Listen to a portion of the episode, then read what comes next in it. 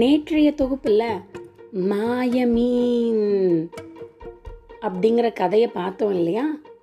அதை ஒட்டி வர ஒரு சுவாரஸ்யமான விஷயத்தை இன்னைக்கு நம்ம பகிர்ந்துக்க போறவங்க கூட.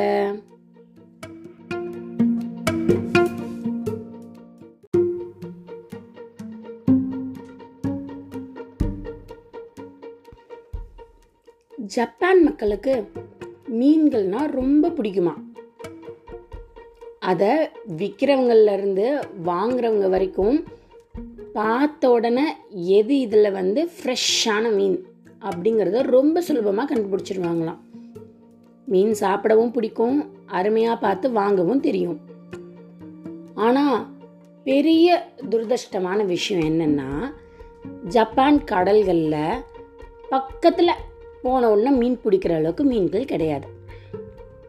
மீன் பிடிக்கிறதுக்காக மீனவர்கள் ரெண்டு நாள் போய் பயணிச்சுட்டு ரிட்டர்ன் வந்தால் தான் அவங்க மீனை சாப்பிட முடியும். இப்படி போய் ரெண்டு நாள் பிடிச்சிட்டு வர மீன்கள் எப்படி வந்து சாப்பிட்றதுக்கு நல்லா இருக்கும்? ஃப்ரெஷ்ஷாகவே இருக்கிறது இல்லை அப்போ அவங்க என்ன பண்ணுறாங்க மீன் தொட்டிகளையே கப்பலுக்குள்ளே வச்சு கொண்டு போய் பிடிச்சிட்டு வரலான்னு முடிவு பண்ணுறாங்க அது மாதிரி உள்ளுக்குள்ளே பிடிச்சி போட்டுட்டு ரிட்டர்ன் வந்தால் அவங்க தான் பிடிக்கிறதுக்காக ரெண்டு நாள் பயணிச்சு போயிட்டு வராங்க இல்லையா?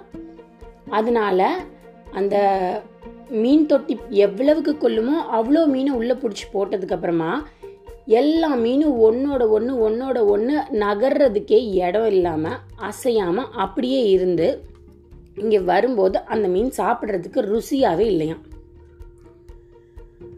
என்னடா? நம்ம மீன் பிடிக்கிறதுக்கு தொட்டியையுமே கொண்டு போய் தண்ணிக்குள்ள அப்படியே அங்கேருந்து பிடிச்ச மீனை இந்த தொட்டிக்குள்ள உள்ள தண்ணியில் உள்ளே போட்டு உயிரோடு தான் கொண்டு வந்து இங்கே சேர்க்குறோம். ஆனாலும் இந்த மீன் சாப்பிட்றதுக்கு அருமையாக இல்லையே அப்படின்னு யோசிச்சுட்டே இருக்கிறாங்க. அப்பதான் ஒரு ரொம்ப ரொம்ப ரொம்ப ரொம்ப சுவாரஸ்யமான விஷயத்த கண்டுபிடிக்கிறாங்க.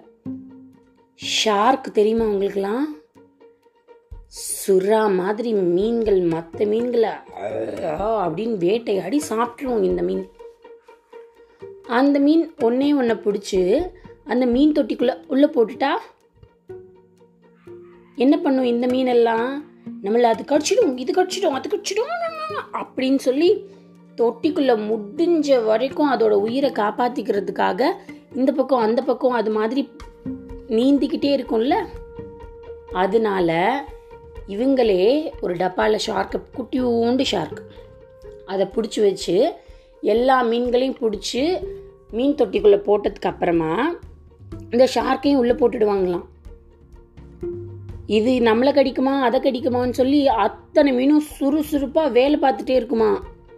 அதனால அவங்க திருப்பி கரை வந்து சேர்ற வரைக்கும் அத்தனை மீன்களும் அப்படியே பிஸியாக வேலை பார்த்துட்டே இருக்குல்ல பரப்பர பரப்பர பரன்னு அதனால இங்கே வந்து சேர்ற வரைக்கும் மீன்கள் எல்லாம் அருமையாக இருந்ததா அதுக்கப்புறமா அவங்க சாப்பிட்றதுக்கு சுவையாகவும் கிடைச்சதாம். ரொம்ப ரொம்ப ரொம்ப பெரிய கஷ்டம் அப்படின்னு நம்ம நினச்சிட்டு இருக்கிறதெல்லாம் நீங்கள் உட்காந்து யோசிச்சு பார்த்தீங்கன்னா சின்ன விஷயத்தில் அதை முடிச்சிடலாம். அதுக்கு உதாரணம் தான் உண்மையான சம்பவமான இந்த ஜப்பான் மீன் பிடிக்கிற டெக்னிக்.